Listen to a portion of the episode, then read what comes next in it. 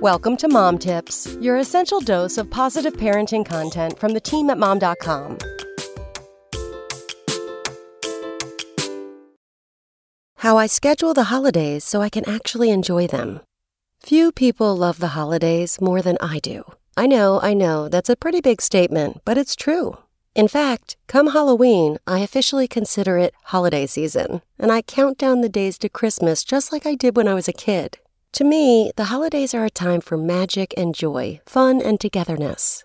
But now that I'm a mom, well, I don't have to tell you that the holidays are also a ton of work, and stress, and chaos. Shopping for presents, decorating the house, cooking for a ton of people, hosting, and all the fun family drama that comes with it. It's a lot. With all that's going on, it can be easy to lose track of time, to suddenly forget what day it is and how many things are left on your list, or to get so overwhelmed that you just lose it. That's why I've started setting a detailed family schedule for the holiday season, and I swear it's made things so much better. Here's how it works 1. Set the schedule as a family. Sit down for a chat before the holidays begin and make sure that everyone participates. That means you, your partner, and the kids, no matter how big or small they are. Let everyone talk about things that they actually want to do during the holidays, like trips to see Santa at the mall, visits to your in laws, or maybe a day at the ice rink.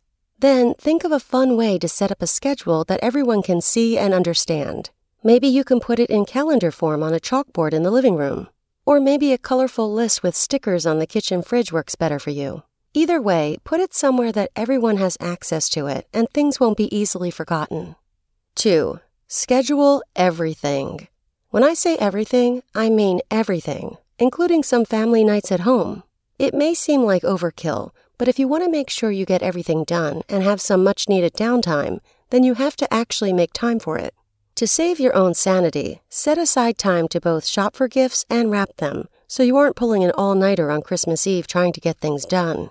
If there are things you can only get done when the kids are out of the house, keep that in mind and maybe schedule a time for your partner to take them out while you stay at home and get things done, while blasting Mariah Carey's Christmas album at full volume, of course.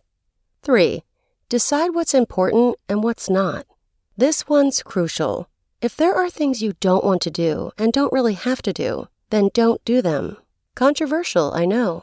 But if that means you're invited to a holiday party you really don't have time for, or are asked to be a part of yet another Secret Santa gift exchange that'll blow your budget, don't force yourself to be a good sport.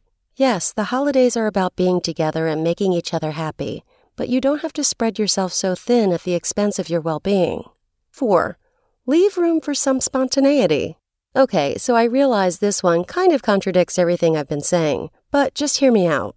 It's so important to allow for some flexibility during the holidays, and sometimes you kind of have to. It's a time of year when the weather can be pretty unpredictable and your kids are bringing home every cold or virus under the sun. Or maybe you just need to allow yourself some time to change plans because you're feeling burnout or exhausted. That's okay. The holiday schedule is meant to help you enjoy the holidays, not run you ragged. So if you were supposed to go to a holiday parade but the weather's really crummy, or you just feel like everyone needs a break from all the nonstop Christmasing, then by all means, call an audible and spend the night in. Sometimes that's when the best holiday memories are made anyway. Come back Monday for more mom tips. SpokenLayer.